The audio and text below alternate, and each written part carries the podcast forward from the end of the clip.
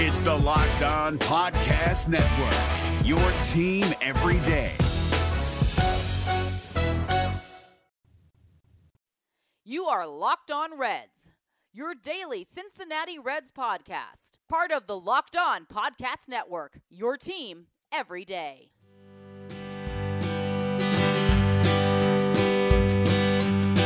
Welcome into your daily source for the Cincinnati Reds throughout the offseason. This is the Locked On Reds podcast, and I'm your host, Jeff Carr.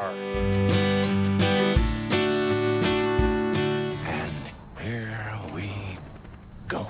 What's up, Reds fans, and welcome into the Locked On Reds podcast. It is a Monday. We're beginning a new week. This is an important week in the offseason. Today starts the winter meetings out in San Diego. The winter meetings are where it all happens. We're going to talk about that here in just a minute. Also, going to kind of set the table for where the Reds stand as of right now. And I'll get to your questions on the Locked On Reds line. Before we get to all of that, though, make sure that you are subscribed to the podcast on all the many podcasting platforms. Follow me on Twitter at Jeff Carr with three F's and at Locked On Reds. Also, save that Locked On Reds line number into your phone at 513 549 0159 and check out lockedonreds.com. So today begins the winter meetings. Dick Williams, Nick Krall, and many of the team's personnel are flying out there, as is all of the beat reporters and such of that nature. Folks that have media access. Not something I've got. But, you know, who knows? Maybe one day down the road. No idea. But this is a huge time for any team in Major League Baseball, let alone a team that has decreed it will be super active. This is where all the trades go down. This is where a lot of free agent talks go down. And I know that as of late, the winter meetings have not been super eventful for the Reds, but just over the history of the winter meetings, it's the kind of place where business gets done. And it's funny because uh, up on Reds.com, Anthony Castrovince, and I guess that's just, uh, it's on MLB.com, but um, it's linked to on Reds.com. But Anthony Castrovince kind of talks about the winter meetings and looks back at some of the history of it. Like back, eh, for instance, back in 1975, the owner of the Chicago White Sox, Bill Veeck, he just recently got the team back in 75. He literally sat up a table at the winter meetings. That year was in Fort Lauderdale. And he put a sign on the table that said, open for business. And he made six trades involving 22 players that one week. So stuff can happen, you know? Things can go down. I mean, a couple of notable names that moved during the winter meetings. Barry Bonds joined the Giants in 1992. Kevin Brown joined the Dodgers in 1998. A Rod went to the Rangers. CC Sabathia, Albert Pujols went to the Angels. CC Sabathia at that point uh, went over to the Yankees for all of that money and a lot of money changing hands in all of those moves. So things do get done and the Reds are going to be super active. And they've been telling us all season that they're going to be very active. But as Anthony Castrovince notes in this article, the winter meetings are a place, and it's at a Hyatt, uh, at a Grand Hyatt hotel there in San Diego. He said that most teams, mo- most uh, big wigs from the teams, like Dick Williams or Nick Krall, don't even leave that building for the entire week. They go to San Diego, a beautiful city. I've been there. I love San Diego. Petco Park, very nice. Some nice beaches, really good food. Uh, just phenomenal seafood, great Mexican food, all of the above. Phenomenal time there. But most of these guys aren't even going to leave that hotel. They've got meeting after meeting after meeting. And then if it's productive, then they got a press conference. And if it's not productive, well, hey, it's time to set up some more meetings. And then you've got the beat reporters and the guys that cover the teams. They're just looking for anybody that works for the Reds. And they're like, hey, hey, shred of news, shred news here, shred news there, spreading rumors, all that good stuff. It's going to be a fun week to monitor our wonderful Reds. This is really where the offseason business gets done.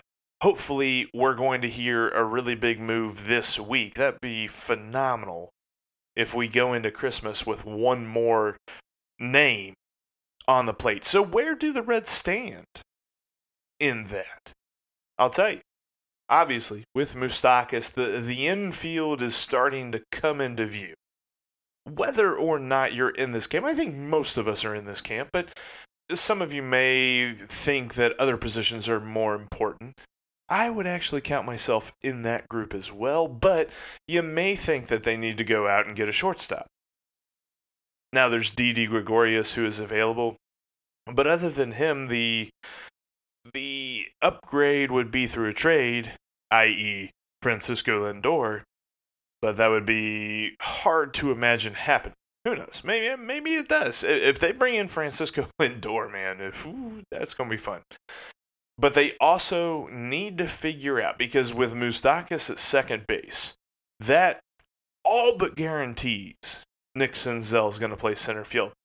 That is, unless you get an obvious upgrade in center field, then you could put Senzel in left. Because I think I think that a, a good option here is to get one of the three outfield spots. Because if you get a brand new, very good center fielder or a brand new, very good left fielder, then you shore up the other two spots. Because then you create a natural platoon with Winker, and, you free up one of Winker, Aquino, or Irvin, and, and we know who's got the trade value there. It's Winker and Aquino. But you free up one of those for a possible trade. But you also create a very productive platoon, and you take the pressure off of Aquino. Because let's not forget, let's not forget, this kid hasn't even played an entire full season in Major League Baseball yet. And some of us are already saying he's the cleanup hitter out of the gate. Uh, I don't like that. Like, look, I love Aquino. I loved watching him play last season, but it was two months. It would be really foolish to hand this kid the cleanup hitting position, and they're not. The organization has mentioned that he has put his name in the hat to compete for a spot, but by no means does he have it on lockdown. And I like that they said that. We're going to keep looking at the roster situation and where the Reds stand here in just a moment. Also, want to talk about some Locked On Reds line voicemails and text messages. But first, I don't know if you've seen this. It's something that um, I've seen some people post on social media, whether it be Facebook or Twitter or something like that. But Spotify has this thing called Wrapped. And if you're if you are a Spotify listener, use Spotify Wrapped to show us your Locked On podcast, your top Locked On podcast for the year. Just take a screenshot and tag us at Locked On Live and tag my account at Locked On Reds on Twitter, and we'll share and retweet and all that good stuff. That's Spotify Wrapped. Take a screenshot and then tag at Locked On Live and at Locked On Reds.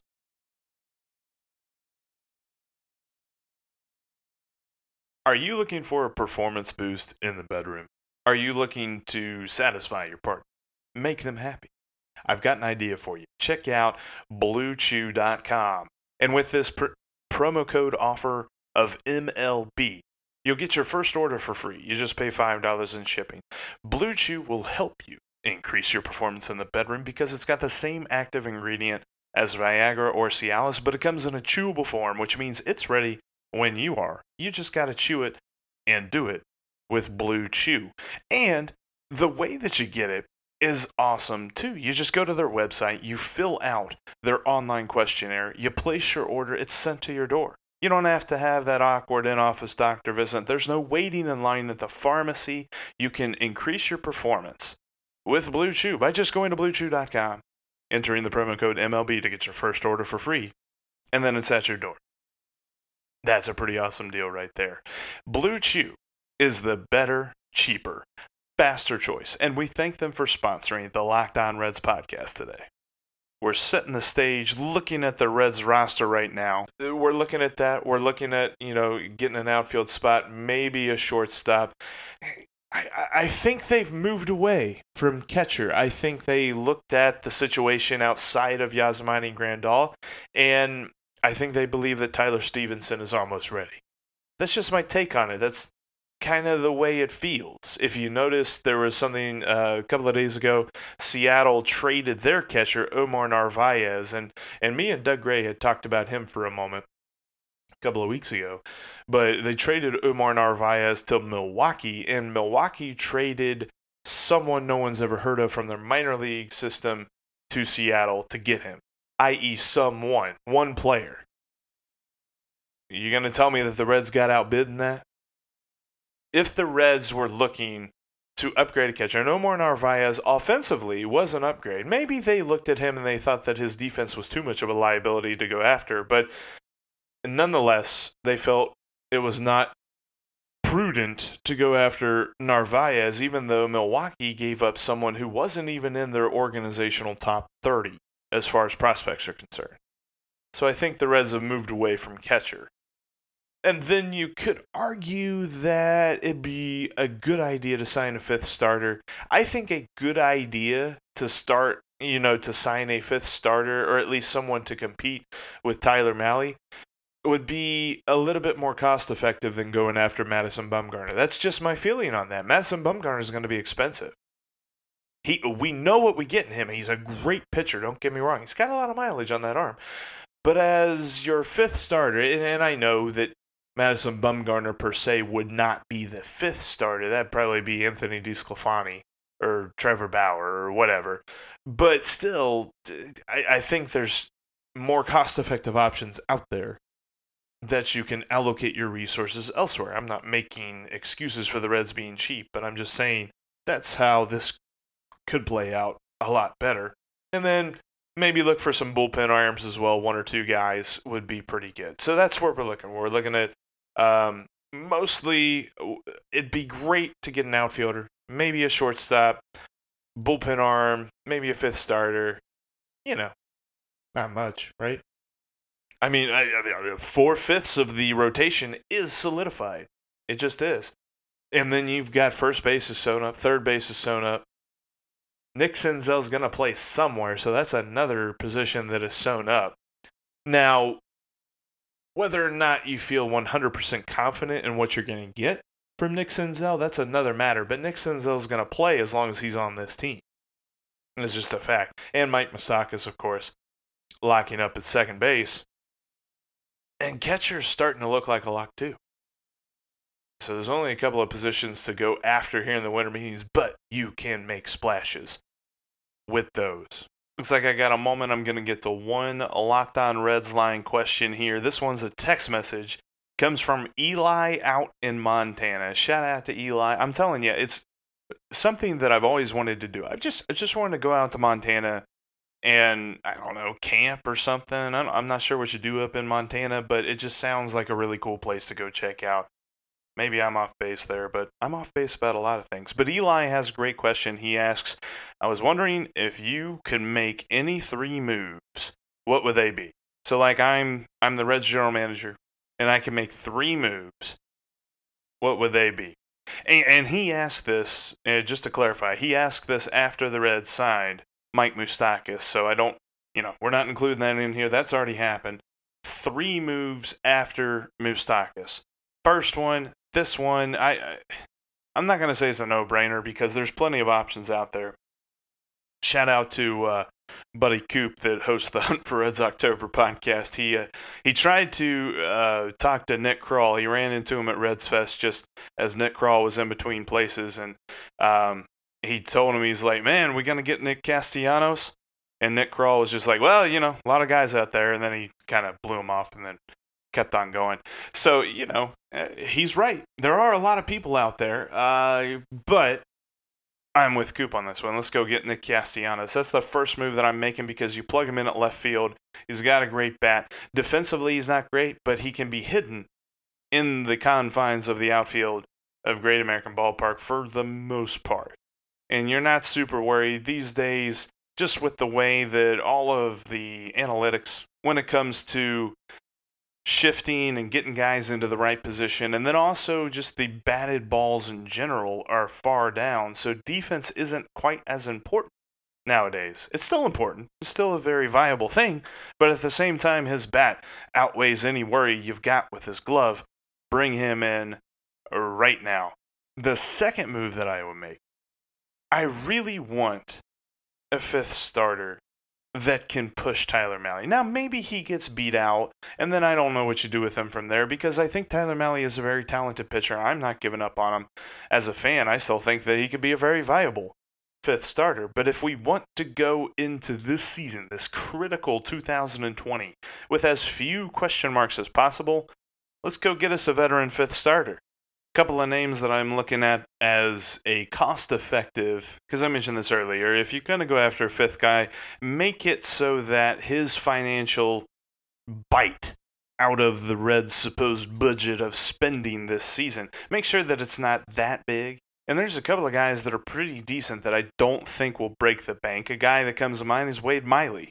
Wade Miley showed himself to be a very viable pitcher under Derek Johnson. I think that he could continue that success if you bring him in. There's also another guy out there, and he's a bit different from Ray, Wade Miley, but I still think he's a solid fifth starter option, or at least a solid dude to compete with Tyler Mahle, and that's Ivan Nova.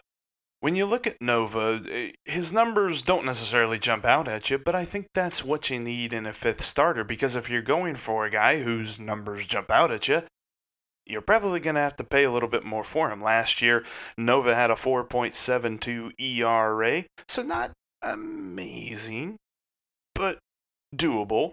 And then also, he did okay at keeping the ball in the yard 1.4 homers per nine. But all around, 187 innings pitched. Pretty solid there. I think that he's a guy that is worth a look as uh, uh, you know, as far as he's cost effective, if it's something that's expensive, then just go look at Alex Wood. See what Alex Wood would take to come back and see if he's fully healthy. No one would know better than the Reds if he is fully healthy. He could be a viable fifth starter option. And then the third move that I would make, and, and, you know, this is even supposing that this idea is even on the table because it would take two to tango in this instance, but I would trade for Francisco Lindor. I really would. And I know that it will take a lot. But when you sign Nick Castellanos, that's going to be a, you know, three, four, five year deal. So that makes one of Jesse Winker or Aristides Aquino expendable. You throw one of them in a trade, you throw a couple of prospects in the trade like Hunter Greene. They're going to have to be top guys. I'd say probably Hunter Greene and then maybe you could throw in Jonathan India and then maybe another mid-level guy. I don't know, like Tony Santillan or Vladimir Gutierrez, something like that. You throw them all in there, you go after and you go get Francisco Lindor. You bring him in, you start printing playoff tickets, you start pl- printing World Series tickets. Those are the three moves I make. Go sign Nick Castellanos. Go get you a fifth starter like Wade Miley or Ivan Nova, or maybe even just bring in Alex Wood again. And then make a trade for Francisco Lindor because then your outfield or your infield, sorry, infield is legit and probably elite. They're definitely legit, but probably elite with Votto, Moustakas, Lindor, and Suarez. That would be amazing. But those are the three. Thank you so much for the question, Eli. Really appreciate you listening all the way out in Montana. Love that we've got Reds fans in Montana because the Reds are awesome. And thank you for listening to today's podcast. Hope you listen tomorrow. On tomorrow's podcast, we're going to have the first ever Joe, uh, a minute with Joe. Probably have a better name for it by the time I actually put it up there, but a segment from the question and answer that I got to sit in on on Saturday. Uh, we're gonna break that up, gonna play that throughout the off season in different segments and stuff. But a great segment coming. Hopefully, some good winter meeting updates. I'm gonna be all over the rumors and everything flying out of the Hyatt in San Diego, and you know more off season talk. Thanks again for listening to the Locked On Reds podcast. Make sure you're subscribed on all the podcasting platforms. Follow me on Twitter and my many handles of Locked On Reds and at Jeff Carr with three F's. Save that Locked On line number into your phone at 513-549-0159 and go over to lockedonreds.com for even more content. Thanks again for listening. My name is Jeff Carr. I'll talk to you guys tomorrow. Hey, Prime members, you can listen to this Locked On podcast ad free on Amazon Music. Download the Amazon Music app today.